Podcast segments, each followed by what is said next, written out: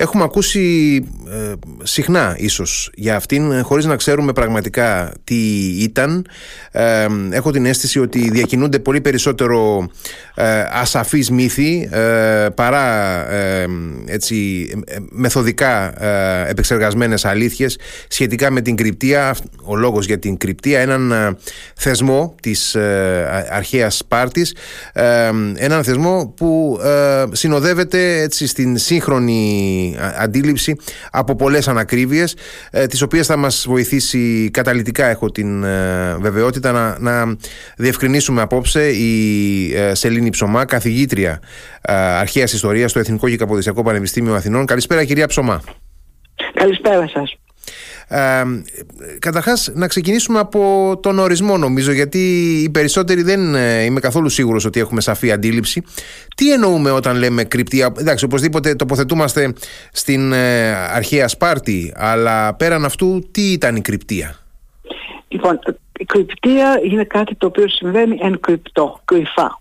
Λοιπόν, ε, στην περίπτωση της αρχαίας Σπάρτης έχουμε μαρτυρίες για το τι ήταν η κρυπτία από έναν αριθμό αρχαίων Ελλήνων Ε, αρχαίων Ελλήνων συγγραφέων οι οποίοι έζησαν τα χρόνια ε, που υποτίθεται ότι θα ελάμβανε χώρα η κρυπτία αλλά και πολύ μεταγενέστερα. Η παλαιότερη μαρτυρία μας είναι εκείνη του περίφημου Πλάτωνα.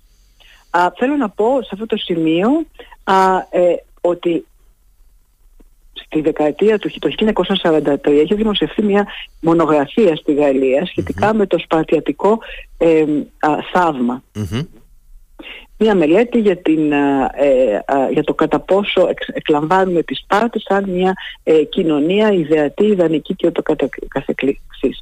Λοιπόν, ε, σε αυτός ο συγγραφέας ο Ολιέ συμβούλευε τους ειδικούς της αρχαίας ιστορίας να αντιμετωπίζουν με κριτικό πνεύμα τις αρχαίες πηγές που παρουσιάζουν μια εξειδανικευμένη εικόνα της παρκης Με το ίδιο όμως κριτικό πνεύμα πρέπει να αντιμετωπίζουμε και μαρτυρίες που δαιμονοποιούν αυτή την πόλη, καθιστώντας την ένα παράδειγμα καταπίεσης και καταστολής.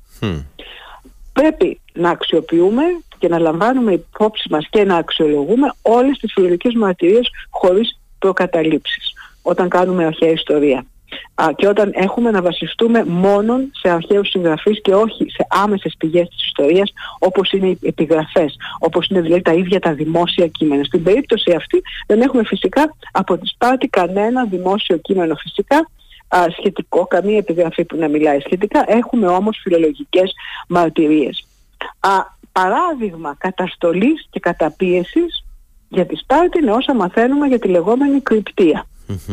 Έτσι α, από δύο αποσπάσματα. Το ένα είναι του Ηρακλήδη Λέμβου, ενός πολιτικού άνδρα ε, του δευτέρου αιώνα π.Χ. ο οποίος ζούσε στην Αλεξάνδρεια και ήταν αξιωματούχος ε, των Πτολεμαίων. Και το δεύτερο απόσπασμα είναι του πολύ γνωστού σε όλους μας, μας Πλουτάρχου από τον βίο του Λικούργου. Λοιπόν, σε αυτό τόσο ο Ηρακλήδης όσο και ο Πλούνταχος, θα σας θα διαβάσω μετά σε μετάφραση, ε, μας περιγράφουν μια α, σπατιάτες οι οποίοι βρίσκονται στην εξοχή, έχουν εγχειρίδια, δηλαδή μικρά αμαχέρια και όλη την ημέρα κρύβονται και το βράδυ βγαίνουν και σκοτώνουν ήλωτες, α, ε, μαχαιρώνουν ήλωτες και μπαίνουν λέει και μέσα στις καλλιέργειες και τους ξεκυλιάζουν και ούτω καθεξής. Καταλαβαίνετε ότι πρόκειται για μια πολύ άγρια η οποία φυσικά έχει προκαλέσει μεγάλο ενδιαφέρον. Ήδη από το 18ο αιώνα, έτσι μιλάμε για τον Αμπέμπαχ Τελεμή, πριν τη Γαλλική Επανάσταση. Και έχουμε όλους αυτούς τους αρχαιογνώστες γιατί ξέρετε ότι στην αρχαία ιστορία υπάρχουν πολλές ειδικότητες και εξειδικεύσεις. Έχουμε ειδικούς για τη Σπάρτη, έχουμε ειδικούς για την εκπαίδευση στην αρχαιότητα, mm-hmm. ειδικούς για τις διαβατήριες τελετές. Ε, και βέβαια της θρησκείας. Να διευκρινίσουμε τον όρο διαβατήριες τελετές. Εννοούμε τελετές οι οποίες σηματοδοτούν το πέρασμα από μία ηλικία σε μία άλλη συνήθως. Ακριβώς. Από μία ηλικιακή κατηγορία σε μία άλλη. Και καταλαβαίνετε ότι έχουμε διαφορετικές ερμηνείες για αυτό που μοιάζει να επιχωριάζει μόνο στη Σπάρτη διαβατήρια τελετή, μυστική αστυνομία, άσκηση επιβίωσης. Οι ανθρωπολόγοι φυσικά είναι εκείνοι οι οποίοι τάχθηκαν υπέρ της διαβατήριας τελετής ενώ υπάρχουν άλλοι που υποστηρίζουν το στρατιωτικό χαρακτήρα της κρυπτίας. Ε, η ιστορία της έρευνας έχει τα τελευταία, μπορεί κανείς, υπάρχει σχετική βιβλιογραφία την οποία μπορεί κανείς να δει ε, στα γαλλικά, τα ιταλικά και τα γερμανικά πολύ πρόσφατα. Θα περάσω όμως να διαβάσουμε τις πηγες Λέει ο Πλάτων στους νόμους. Υπάρχει κάτι που ονομάζεται κρυπτία, το οποίο είναι μια εξαιρετικά σκληρή μορφή προπόνησης. Λαμβάνει χώρα το χειμώνα. Και αυτοί που συμμετέχουν δεν φέρουν υποδήματα και δεν έχουν κλωσκεπάσματα. Δεν συνοδεύονται από δούλους ώστε ο καθένας να προσέχει τον εαυτό του. Και περιπλανώνται σε όλη την επικράτεια νυχθημερών. Δεν είναι αυτό, ο, Πλά, ο Πλάτων χρησιμοποιεί πολύ τις πάρτες τους νόμους του. Σε άλλο χωρίο μας μιλάει για τη διπλή βασιλεία, για το πολίτευμα της Πάντης εκτενώς, τη διπλή βασιλεία, τους 28 γέροντες, τους εφόρους. Μας λέει ότι δεν διαθέτει τύχη, το οποίο το ξέρουμε, μας το λέει και ο ξενοφόντας. Ακόμα αναφέρει και την περίφημη ξενε, ξενηλασία.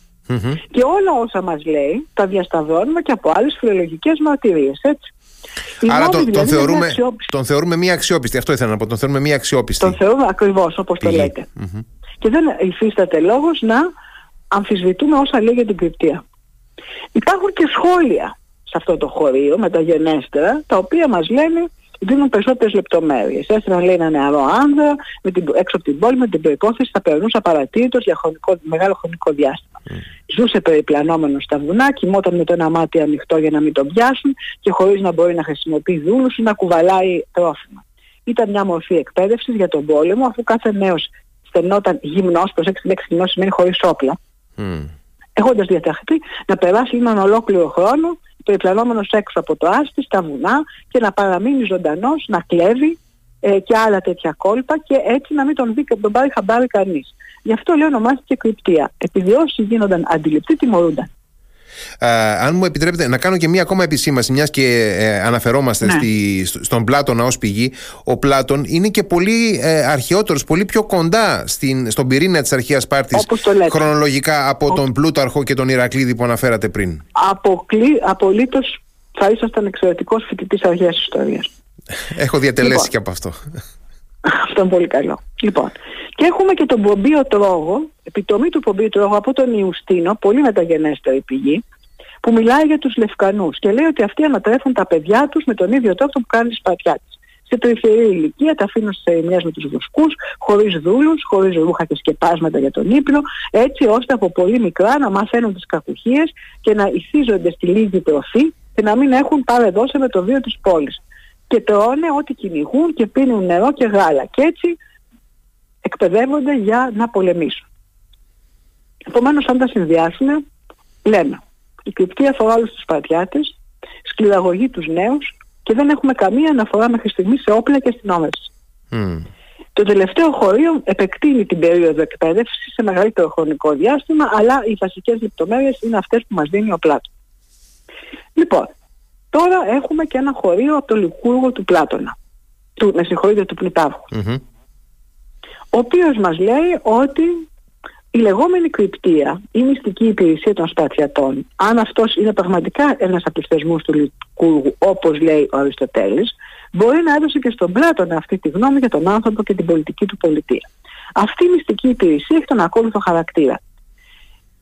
Στέλνουν στη χώρα γενικά τους πιο διακριτικούς από τους νεαρούς πολεμιστές, τους πιο, τους πιο διακριτούς από τους νεαρούς πολεμιστές, εξαπλισμένους μόνο με εγχειρίδια, με στιλέτα και όσες προμήθειες ήταν απαραίτητες. Την ημέρα σκορπίζονται σε σκοτεινά και αδιάκριτα μέρη, όπου κρύβονταν και ήταν ήσυχα. Αλλά τη νύχτα κατέβαιναν στους δρόμους και σκότωναν κάθε ήλωτα που έπιαναν. Συχνά ε, εισέρχονταν και μέσα στις καλλιέργειες όπου εργάζονταν ήλιες, ήλωτες και σκότωναν τους πιο Ρωμαλαίους και τους καλύτερους από αυτούς.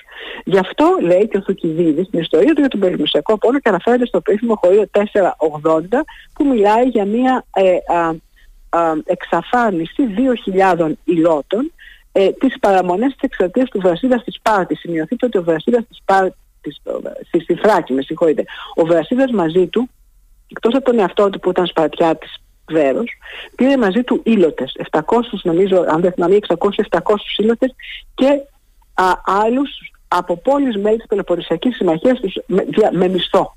τον οποίο πλήρωνε ο Πρεδίκας ο δεύτερος και η Χαλκιδής της Θράκης. Είναι υπεύθυνη εξαρτή... Και αυτό το χωρίο για τη σφαγή, εξαφάνιση σφαγή των 2.000 υλότων αμφισβητείται φυσικά σήμερα έτσι, από την έρευνα υπήρξε ένα κλίμα στην Αθήνα εκεί μετά τα γεγονότα της φαρτικτηρίας την πρώτη α, περίοδο του πολέμου που mm δαιμονοποιούσε ακριβώς την Στράκη, συνεχί, την, ε, τη Σπάρτη. Συνεχίζει ο Πλούτοχος και λέει ο Αριστοτέλης λέει επίσης ότι οι έφοροι μόλις αναλάμβαναν την εξουσία, κάθε χρόνο δηλαδή, οι πέντε έφοροι, ναι. Ναι, οι πέντε έφοροι, επίσημη κήρυξη πολέμου στους σύλλοτες για να μην υπάρξει ασέβεια στη θανάτωσή τους. Δηλαδή οι θηριωδίες αυτές δικαιολογούνταν από το γεγονός ότι κάθε χρόνο οι έφοροι ορκίζονται να πολεμήσουν τους ήλωτες. Λοιπόν, Διαφορές τεράστιες μεταξύ των δύο χωρίων όπως καταλαβαίνετε. Στον Πλάτωνα αυτή αφορά τους νέους. Δεν έχουμε όπλα, δεν έχουμε τρόφιμα, δεν έχουμε αστυνόμευση. Στον Πλούταρχο είναι όλα διαφορετικά. Ποια είναι η πηγή του Πλουτάρχου. Ο Πλούταρχος όπως σας ανέφερα αναφέρει τον Αριστοτέλη για δύο πράγματα. Λέει ότι ο Αριστοτέλης λέει ότι η κρυπτία ανάγεται στο Λικούργο και ο Πλούταρχος τον αμφιβάλλει γι' αυτό. Και μετά στον όρκο των εφόρων. Δηλαδή ό,τι έχει σχέση με τον Αριστοτέλη α, πλαισιώνουν κατ' ουσίαν την περιγραφή της κρυπτίας από τον Πλούταρχο. Και φυσικά αυτό το χωρίο το οποίο χρησιμοποιεί το 480 του Θοκιδίδη για να κτίσει την αφήγησή του, για να κτίσει το ατυχήματά του με την υποτιθέμενη μαζική σφαγή 2.000 ανδρών, 2.000 υλότων. Α, δεν πιστεύω για το λόγο αυτό ότι Πλούταρχος και Αριστοτέλης έχουν κάποια σχέση ως προς την περιγραφή της κρυπτίας. Υπάρχει μια πηγή όμως που μας λέει τα ίδια. Και αυτός είναι ο Ηρακλήδης Λέμβος. Αυτός ο κύριος που σας είπα από την Αλεξάνδρεια. Α, ε, σημαντικός πολιτικός άνδρας στην ε, Αλεξάνδρεια. Αυτός έχει γράψει μια επιτομή των πολιτιών που αποδίδονται στον Αριστοτέλη, δηλαδή συλλογή πληροφοριών για τους θεσμούς και τη λειτουργία του πολιτεύματος ε, ε, ενός μεγάλου αριθμού πόλεων. 44 πόλεις μας σώζονται, ανάμεσα σε αυτή το νούμερο ένα είναι και η Αθήνα πρώτη από όλα. Και μας λέει για, για την κρυπτία ότι ε, λέγεται ότι αυτός ο Λικούργος καθιέρωσε και την κρυπτία κατά την οποία ακόμα και σήμερα προχωρημένος δεύτερος αιώνας π.Χ. Ναι.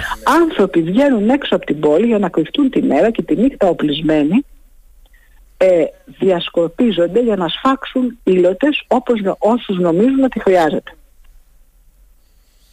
Ο Ηρακλής χρησιμοποιεί τον όρο όχι ακριβώς κρυπτία αλλά κρυπτή τη συσχετίζει με το Λικούργο όπως και υποτίθεται Αριστοτέλης και βέβαια ο Πλούταρχος και στις δύο συγγραφείς έχουμε περιγραφή της κρυπτίας και στον Ηρακλήδη έπεται, χωρίς αναφορά στον Αριστοτέλη, το αξιοσέβαστο του θεσμού των εφόρων.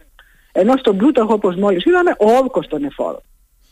Έτσι, ο οποίος τρόποντινά νομιμοποιεί τις θηριωδίες αυτές. Ναι. Όπως ευαγές ή το mm ανελιν στα αρχαία ελληνικά.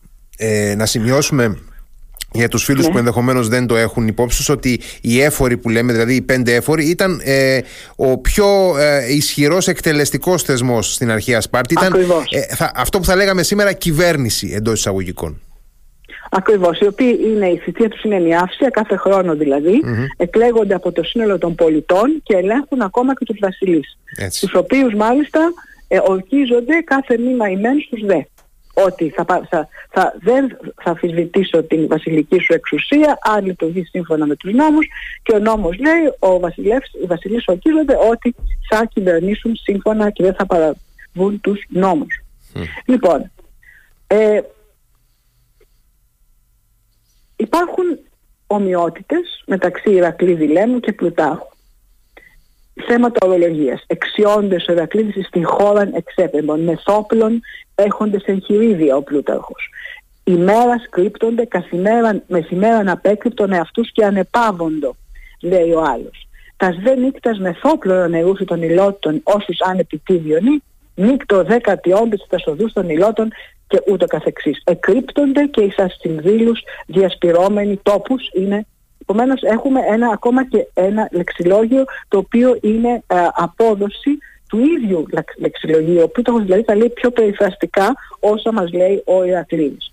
Τώρα, εάν πάρουμε τις δύο παραδόσεις, Πλάτωνα και η Σύντο Πλάτωνα και η Ηρακλήδη και Πλούταρχο βλέπουμε ότι υπάρχουν πολύ μεγάλες διαφορές όχι μόνο ως προς την αστυνόμευση και την ε, φιλιοδίηση βάρος των υλότων αλλά και ως προς λεπτομέρειες. Mm. λεπτομέρειες. Δηλαδή ανυποδησία και αστροσία λέει ο Πλάτων και τα ίδια λέει και η επιτομή ε, ο Πομπίος. Χειμώνων, ενιαυτών όλων. Ο ένας λέει ότι χωρίς να φέρνουν φαγητά μαζί τους, χωρίς να φέρνουν τρόφιμα, η ομάδα του Πλουτάρχου λέει έχοντας τροφή αναγκαία, mm. γυμνών, γυμνή λέει ο σχολιαστής, χωρίς όπλα, μεθόπλων λέει ο Ηρακλήδης, έχοντες εγχειρίδια λέει ο Πλούταρχος. Άνες θεραπώντων και τα λοιπά λέει ο Πλάτων, οι άλλοι δεν μας λένε κάτι τέτοιο, και μήτε καθέμβδον αδεός, ανεπάβοντο μας λέει ο Πλούταρχος. Νύκτο και μεσημέραν ο Πλάτωνας, εξιόντες ημέρας κρύπτονται, τας δε νύκτας εκρύπτονται. Εκρύπτονται σημαίνει διασκορπίζονται. Λοιπόν, και συνεχίζουμε. Α, ε, γιατί σε τι χρησιμεύει αυτή η άσκηση; Πολύπονος προς τα σκαρτερίσεις λέει ο Πλάτων. Έτσι πρέπει να μάθουν να είναι... Ε, να, να ναι, ναι, ναι γυμνασίας είδος προς πόλεμον λέει ο σχολιαστής και τα αντίστοιχα στα λατινικά λέει ο Πομπίος. Ο Πλούταρχος μας λέει απλώς ένα άλλος το επίρρημα. Και βέβαια το κομμάτι για τις ε, ε, δολοφονίες των υλότων το βρίσκουμε αποκλειστικός και μόνο στους Ηρακλήδη και Πλούταρχο. Αυτές οι δύο διαφορετικές παραδόσεις όπως καταλαβαίνετε έχουν προκαλέσει πάρα πολλές συζητήσεις. Αρκεί να πω ότι μετά από τη δημοσίευση ενός άρθρου του περίφημου Ζαν Μέρα στη δεκαετία του 20, του 30 και δύο τριών που ακολούθησαν σχετικά με την κρυπτία ως διαβατήρια τελετή, ένα άρθρο το οποίος διαβάζει σχεδόν κανείς τίποτα για τη Σπάρτη, αλλά διαβάζει παρόμοιες καταστάσεις λαών της Αφρικής, λαών της Πολυνησίας και ούτω καθεξής. Α, ε, η έρευνα μέχρι τη δεκαετία του 90 είχε την τάση να αγνοεί παντελώς την μαρτυρία του Πλάτωνα. Με εξαίρεση ε, αυτόν που σηκώθηκε και μας έδωσε ένα χαστούκάκι, α, έναν Γάλλο ιστορικό, τον Λεβί, ο οποίος έγραψε ένα εκτενές άρθρο, α, προσπάθησε να συμβιβάσει τις δύο ε, α, παραδόσεις, αλλά φυσικά είπε ότι όταν έχουμε έναν Πλάτωνα, έτσι και πηγές που τον αναπαράγουν, δεν μπορούμε να τον αγνοούμε και να επικεντρωνόμαστε σε πολύ μεταγενέστερες. Mm-hmm. Ε, να ρωτήσω... Όπως σας ειπα ναι. Όχι, ήθελα να ρωτήσω ναι. εάν, εάν έχουμε εντοπίσει μια κοινή προέλευση ε, ε, ως πηγή για τον Ηρακλήδη και τον ε, ε Πλούταρχο. Πλούταρχος αναφέρεται στον Αριστοτέλη και υποθέτω ότι εννοεί τη λακεδαιμονίων πολιτεία του Αριστοτέλους που δεν την έχουμε πια. Ε, δεν δεν έχει χαθεί. Έχουμε αποσπάσματα. Έχουμε αποσπάσματα μόνο. Δεν ξέρω αν στα αποσπάσματα που έχουμε υπάρχει κάποια αναφορά σχετική που να συνδέεται. Θα μιλήσω γι' αυτό. Α, ωραία. προτρέχω, προτρέχω. Είμαι, είμαι προπέτης. Λοιπόν, ε, σας είπα ότι έχουμε διάφορες προσπάθειες να mm. συνδυαστούν οι δύο παραδόσεις και να ερμηνευθούν. Mm. Α, μήπως πρόκειται, μήπως η, η κρυπτία ε, έγινε αυτό που έγινε μετά την επανάσταση των υλότων του 464, μήπως μετά την ίδρυση του Μεσσηνιακού κράτους. Όλα αυτά φυσικά προέρχονται από το γεγονός ότι θέλουμε οπωσδήποτε να βλέπουμε ως πηγή για την κρυπτία, την, την, τη θηριωδία κρυπτία, τον Αριστοτέλη. Τώρα, η πιο παλιά μαρτυρία, αν πάρουμε τον Ηρακλήδη και τον Πλούταρχο, τη δεύτερη παράδοση δηλαδή, είναι ο Ηρακλήδης. Γι' αυτόν ο εκδότης του Ηρακλήδη, ο Ντίλτς, οι εκδότες συνήθως είναι εκείνοι που γνωρίζουν πάρα πολύ καλά το έργο ενός συγγραφέα και, και μπορούν να αποφανθούν για έναν αριθμό ε, ε, πραγμάτων. Λοιπόν, αυτός δίνει μια παραπομπή σε έναν μεγάλο ελληνιστή, τον Χόλσιγκερ, ε, που γράφει ένα άρθρο πολύ σημαντικό για την Λακεδαιμονίων και Κρητών πολιτεία ε, του ε, Ηρακλήδη ε, Αριστοτέλη. Ε, αυτός χρησιμοποιεί ένα κυκλικό επιχείρημα και λέει ότι αυτή τη στιγμή ο Πλούταρχος αναφέρει τον Αριστοτέλη και λέει για την κρυπτία ότι και ο Ηρακλήδης για την κρυπτία άρα επειδή είναι ο Αριστοτέλης. Εξήγησα όμως ότι γιατί ακριβώς κατονομάζει ο Πλούταρχος τον Αριστοτέλη ε, βάζοντάς το με πολύ θα λέγαμε επιτυχημένο τρόπο ακριβώς πριν από την περιγραφή και μετά από την επιγραφή, ε, περιγραφή της κρυπτής την εντύπωση ότι και το περιεχόμενο και η περιγραφή που έρχεται από τον Αριστοτέλη. Πρέπει κανείς να πει ότι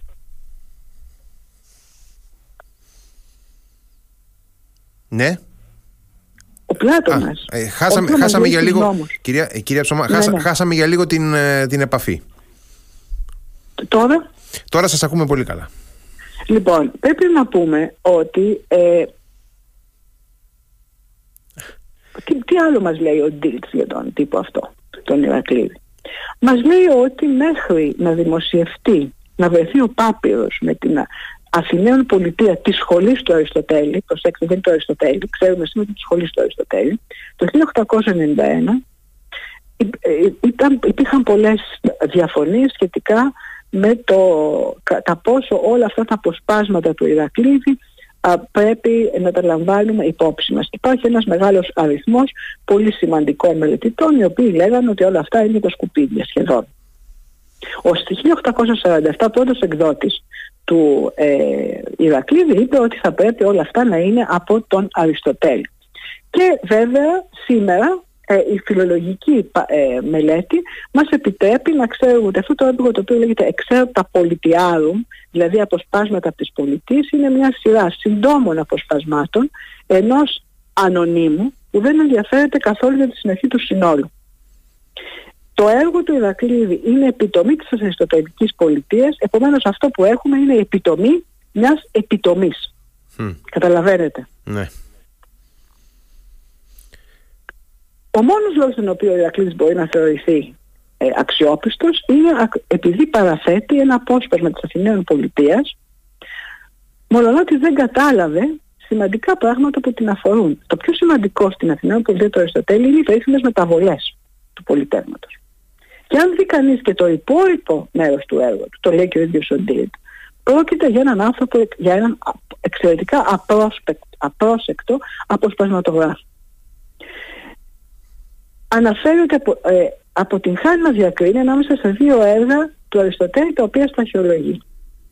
Συγχαίει σε ένα σημείο τον Εφιάλτη και τον Κίμωνα α, λέει ότι ο εφιάλτης άνοιγε τα κτήματά του για όσους θέλουν να κόψουν φρούτα και σε άλλο έλεγε ότι έκανε δημόσια δείπνα, δημοθυμίες.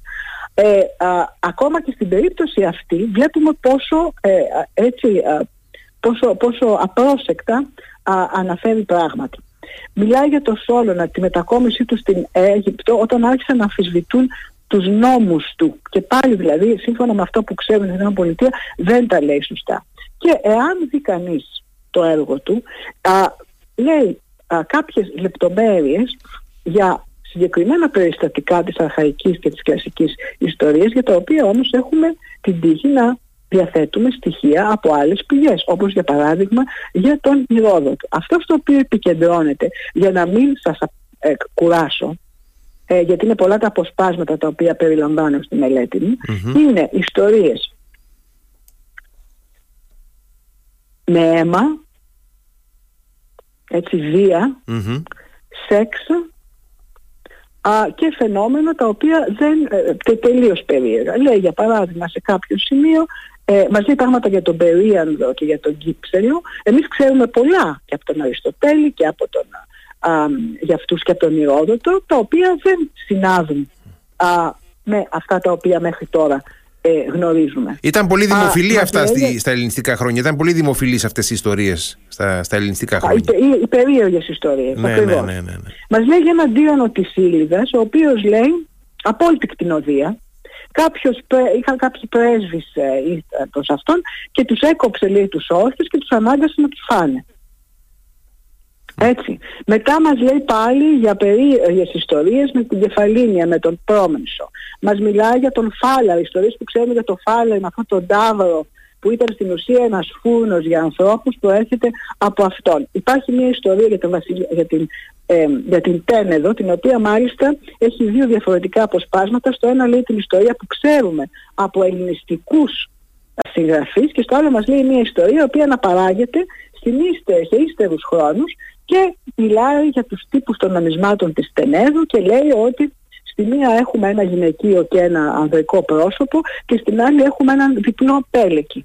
Και λέει με αυτό το διπλό πέλεκι σκότωναν τους μυχούς και πιάσανε λέει τον μυχό και του κόψαν το κεφάλι και αυτό έχει τα δύο κεφάλια από την άλλη πλευρά. Ενώ εμείς ξέρουμε ότι είναι μια ιστορία για τον ιδρυτικό μύθο της Τενέδου, το ρόλο του Τένι και της Ιμιθέας, της αδελφής του δηλαδή που τους έδιωξε ο πατέρας τους, ο Κύκνος και όταν πήγε ο Κύκνος του Τροϊκού πολέμου. Όταν πήγε ο Κύκνος τον, δεν τον ήθελαν πλέον τα παιδιά του γιατί τους είχε φερθεί με το χειρότερο τρόπο και καταλαβαίνουμε ότι αυτά τα οποία μας λέει ο φίλος μας ο Ηρακλήδης είναι αυτό που λένε αϊκονότροφη, δηλαδή μια διαδικασία που ε, σύμφωνα με τους ανθρωπολόγους προφορικές παραδόσεις βρίσκονται πίσω από ερμηνείες ε, τόσο αντικειμένων όσο ε, και εικονογραφικών στοιχείων που από πολύ παλιά δεν φαίνεται να λένε κάτι στο θεατή. Καταλάβατε; Δηλαδή δεν μας λέει τίποτα ένα κεφάλι, ε, ένας λαιμός από τον οποίο φύονται δύο ε, πρόσωπα ε, ένα, ένα ανδρός και ένα γυναικείο, άρα πρέπει να το εξηγήσουμε. Δεν είναι γνωστή η παράδοση, γιατί δηλαδή αυτά τα δύο αγαπημένα αδέλφια διώχθηκαν ε, αδίκως από τον πατέρα τους και πώς η μητριά τους ε, τους ε, διέβαλε και πώς ο πατέρας το μετάνιωσε και πήγε και έκοψε τα σκηνιά ο τένις ε, του, του πλοίου του πατέρα του όταν προσπάθησε να αποβιβαστεί στην Ένωδο και βάζει μια ιστορία με μυχούς. Και αυτή η ιστορία με τους μυχούς που μόλις τους πιάνουν τους κόβουν τα κεφάλια, μας τη λέει ο Ηρακλήδης και για τον Ζάλευκο. Και τα λέει και ο Πλούταρχος τα ίδια. Η περίφημη ιστορία με την Καία, ότι όταν γερνούν οι άνδρες και οι γυναίκες στην Καία, παίρνουν κόνιο, λέει, για να μην πεθάνουν και αυτοκτονούν. Προέρχεται πάλι από τον ίδιο. Μας μιλάει για το εμφερεκίδι τον Σύριο, που στη Σάμο, λέει, τον φάγανε οι ψήρες. Α, το λέει το ίδιο και ο Πλούταρχος. Α, η ολόκληρη ιστορία της κληρουργίας της άμμου του Τιμοθέου το 366 που ξέρουμε για ποιο λόγο έτσι γίνεται οφείλεται λέει σε ένα αντίπο ο οποίος ήταν άσωτος και πονηρός Σάμιος και πήγε στην Αθήνα και ταύταξε με τη γυναίκα ενός Ευρυπίδη και ε, τον, τον, πώς τον λέμε και αυτόν τον ίδιο τον Ευρυπίδη ε, τον έκανε συνένοχο, τον ξεγέλασε και έπεισε τους Αθηνά να στείλουν 2.000 κληρούχους, αν είναι ποτέ δυνατόν. και άλλες ιστορίες σχετικά με τη ηλικία, για τους, με τους επιζεφύριους mm. ε, ε, ε, λοκρούς. να πούμε ότι επίσης τον ενδιαφέρουν πράγματα όπως η αντιστροφή των ρόλων γυναικών και ε, ανδρών, μας λέει μια περίεργη ιστορία με τους, με, με, με τους Παρθενίους, μας λέει ε, πορνογραφικού χαρακτήρα λεπτομέρειες για τους Θράκης, για τους Χαλκιδείς της Θράκης, οι οποίοι αναγκάστηκαν λέει να φύγουν από το Ελίμνιο και να πάνε να ζήσουν μια άλλη πόλη γιατί υπήρχαν λέει μύγες οι οποίες έτρωγαν τα πάντα ακόμα και το σίδηρο. Είναι αυτό που λέμε θα φάει λίγα τσάλι από εκεί προέρχεται. και βέβαια μια καταπληκτική ιστορία για να μην είναι μακρηγορό α, με έναν τείχο, τύπο, όπου του είπε το μαντίον των Δελφών, ο βασιλιάς της Ιθάκης ήταν αυτό, δεν είχε παιδιά και πήγε να ρωτήσει το μαντίο των Δελφών και του λέει ο, το μαντίο με όποιον βρεις πρώτον μπροστά σου θα πρέπει να έλθει σε συνουσία. Και αυτός λέει συνάντησε μια αρκούδα. Και μετά γέννησε μια γυναίκα που γέννησε τον Αρκίσιο και τα λοιπά. Καταλαβαίνετε. Ήταν η ειδικότητά του, ήταν η ειδικότητά του αυτές τις περίεργες ιστορίες του Ηρακλή. Ακριβώς. Και επίσης για την... Ε, ε, ξέρετε την ιστορία ότι δεν επιτρέπεται ε, να οι Λακεδαιμόνιοι να πουλήσουν την επερίσιμη αρχαία μοίρα, τον αρχικό τους κλήρο. Το οποίο το λέει και ο Πλούταρχος. Ο Αριστοτέλης στα Πολιτικά του μας αναφέρει όχι ότι απαγορεύεται, αλλά ότι είναι ου καλόν. Έτσι. Και οι σύγχρονες μελέτες του Στίφεν Χότκινσον που έχει κάνει τη μεγάλη αλλαγή στη μελέτη της Σπάρτης μας ε, δείχνουν ότι όσα όχι, όσα έχει συγκεντρώσει για την κατοχή γης και την ιδιοκτησία στη Σπάρτη δείχνουν ότι αυτά που μας λέει ο Ρακλήδης δεν είναι ε, ε, ε, αξιόπιστα. Λοιπόν, να πούμε ακόμα ότι ο φίλος μας ο Αριστοτέλης έχει α, χρησιμοποιήσει τις πληροφορίες που έχει συλλέξει για τις διάφορες πόλεις στα πολιτικά του. Και σε αυτά, στα βιβλία 4, 5 και 7 των πολιτικών του, εκτενώς αναφέρεται στη Σπάρτη και στους θεσμούς της. Δεν μαθαίνουμε τίποτα από εκεί για την κρυπτία. Έτσι. Mm. Όπως επίσης μας αφήνει να καταλάβουμε ότι αυτά είναι του Ηρακλήδη και των πηγών που αρέσουν στον Ηρακλήδη από κοίηματα της φαντασίας η χρήση του όρος λέγεται από τον Ηρακλήδη, λένε. Έτσι. Α, και επίσης μας λέει ότι αυτά συμβαίνουν την εποχή του. Όμως εμείς ξέρουμε ότι ό,τι ήταν η σπατιατική αγωγή καταργήθηκε από τον Φιλοπίμωνα το 188. Και ο θεσμός των Ιλώτων από τον Άβυδα που ε, είναι τελευταίος βασιλιάς Τύαρος της Σπάρτης στα τέλη του 3ου αρχές Δευτέρου αιώνα. Επίσης, οι περισσότεροι Έλληνες ιστορικοί την αγνοούν τελείως την Κριτία. Ο Ιόδοτος μας λέει ένα σωρό για τη Σπάρτη.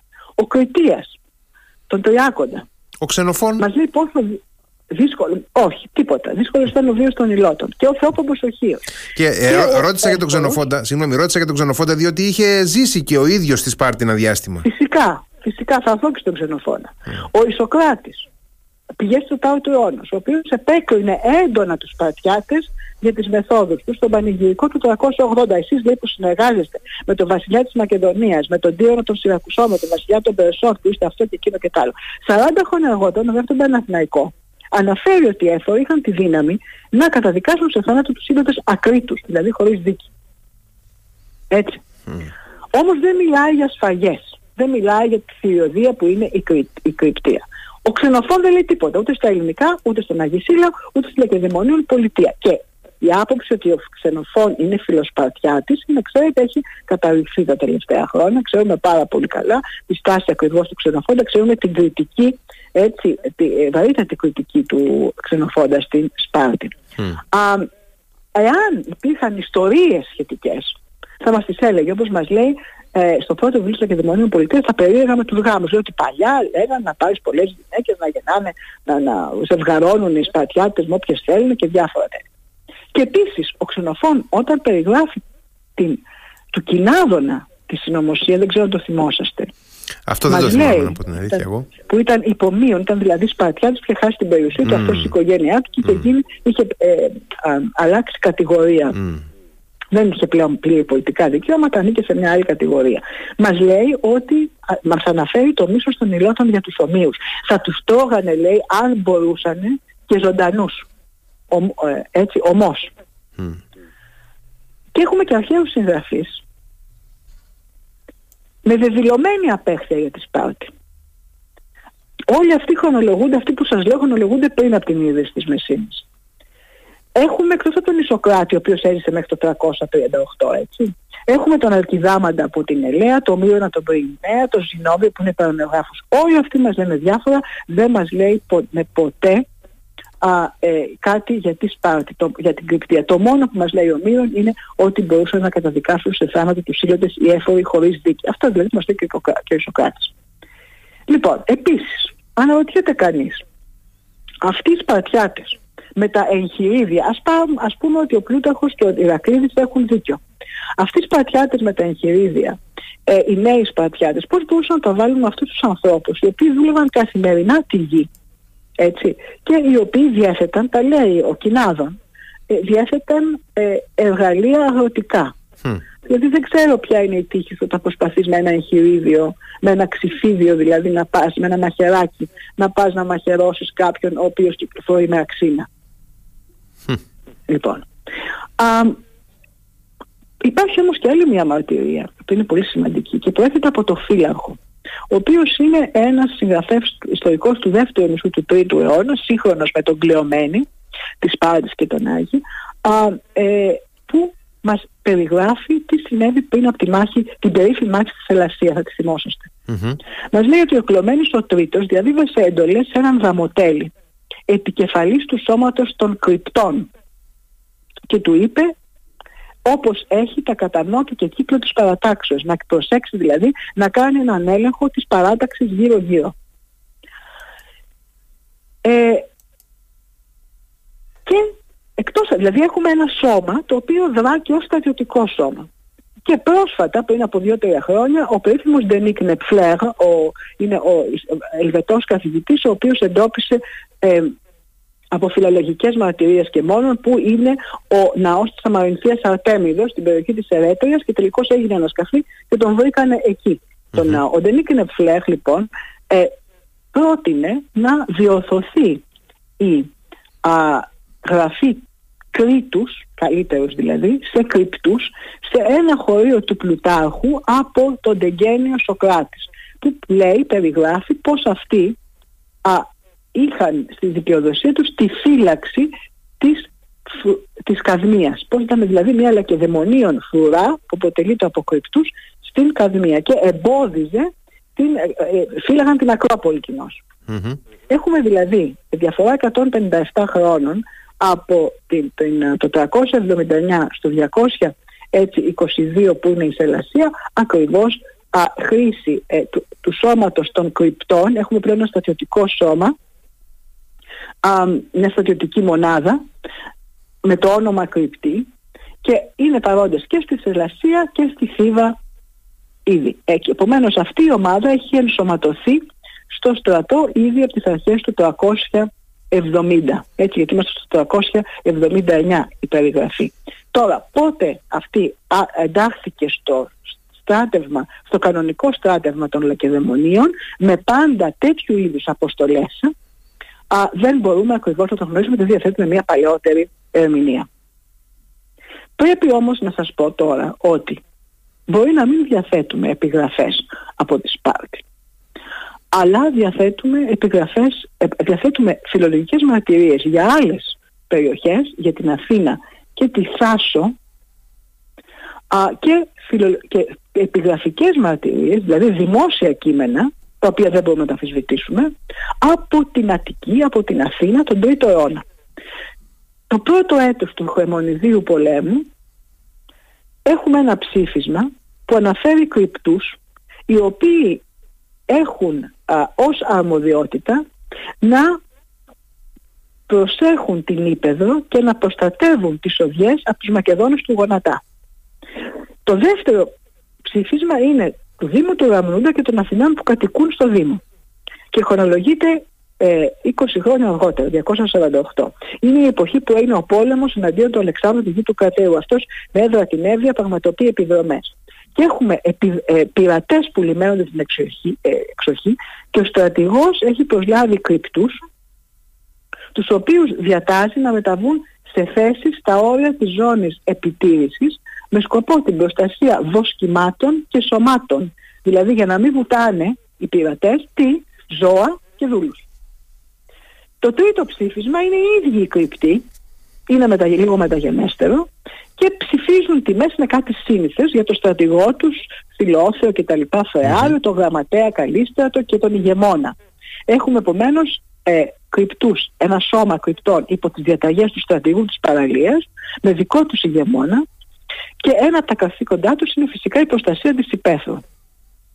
Και άλλα ψηφίσματα με κρυπτούς και α, χαρακτηριστικό είναι το ρήμα καθίσταμε το οποίο το βρίσκουμε και στο χωρίο ακριβώς του φυλάρχου το οποίο χρονολογείται α, την ίδια εποχή. Α, και το είναι τέταγμε. Δεομοτέλης, ο επί της κρυπτίας τεταγμένος, στο φύλαχο, η κρυπτή, η τεταγμένη υπό φιλοθέου.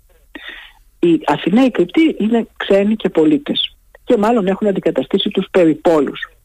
Έτσι, α, ε, για να καταλήξουμε νομίζω ότι η σύγκριση των δύο αυτών παραδόσεων Πλάτωνα σχολιαστή πομπίο τρόγου από τη μία μεριά και α, ε, Ηρακλήδη και επιτομής του Ηρακλήδη και ε, Πλουτάρχου από την άλλη δεν μπορεί παρά να μας δείξει ότι ε, η κρυπτία δεν είναι η θηριωδία η οποία περιγράφεται αλλά είναι μια κανονική άσκηση στρατιωτικού χαρακτήρα στα πρώτα στάδια που φυσικά είναι κάτι στο οποίο όλοι οι νέοι Σπαρτιάτες και όσοι μετέχουν στην αγωγή ε, θα έπρεπε να την υποστούν αντιλαμβάνεστε όπως συμβαίνει και στις μέρες μας κάποιοι από αυτούς είναι ιδιαίτερος επιτυχείς σε αυτό και αυτοί σε μεταγενέστερο χρόνο είναι πολύ πιθανό να ενταχθούν σε αυτό το σώμα των κρυπτών ένα, μια, κανονική στρατιωτική μονάδα έτσι, ε, ένα ε, στρατιωτικό σώμα α, μέσα στο ευρύτερο ε, στάτευμα των Λακεδαιμονίων. Τώρα, εάν στην Αθήνα έχουμε τον 3ο αιώνα, πρόκειται μήπως για μια επιρροή της Σπάρτης, να μην ξεχνάμε στο Χαρμονίδιο πόλεμο, στον οποίο χρονολογείται η παλαιότερη μαρτυρία μας από την Αττική, Αθήνα και Σπάρτη είναι σύμμαχοι εναντίον των Μακεδόνων. Και η Σπάρτη ξέρουμε ότι είναι στην πρωτοπορία ε, διαφόρων μεταρρυθμίσεων όσον αφορούν το στράτευμα. Να σας θυμίσω το περί την περίφημη έτσι, απαγόρευση α, ε, αρχηγίας του στρατεύματος από τους δύο βασιλείς ταυτόχρονα για να μην υπάρχει διχογνωμία που ε, χρονολογείται στο 506 ε, π.Χ. στην περίφημη ε, ιστορία με την Ελευσίνα όταν τσακώνονται κλειωμένοι στη δημάρα τους δεν γίνεται η εισβολή και όταν πηγαίνουν στη Σπάρτη έρχονται η Σπάρτη και λέει προσοχή από εδώ και πέρα ο καθένας ε, σε, σε μία εκστρατεία μόνον ο ένας ο άλλος σε άλλη εκστρατεία ή θα κάτσει στα αυγά του ε, στην Σπάρτη. Όχι και οι δύο γιατί στο στράτευμα πρέπει να έχουμε έναν αρχηγό.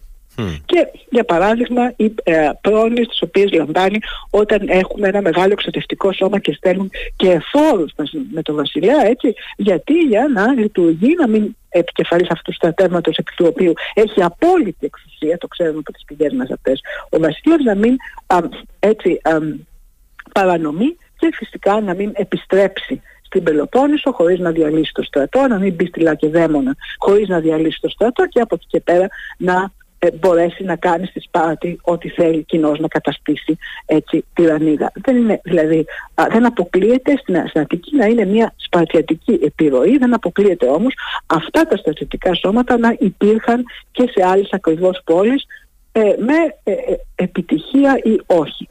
Ε, εγώ αυτά θα ήθελα να σας πω, δεν ξέρω κατά πόσο ε, ε, γίνονται κατανοητά και κατά πόσο σας έπεισα για το ζήτημα της Νομίζω, ότι, νομίζω ότι είναι αρκετά σαφές ε, και αξίζει να το ε, συνοψίσω κι εγώ έτσι πάρα πολύ φτωχά αλλά θα προσπαθήσω ότι ε, ανάμεσα σε δύο φιλολογικές παραδόσεις δύο παραδόσεις πηγών μία πιο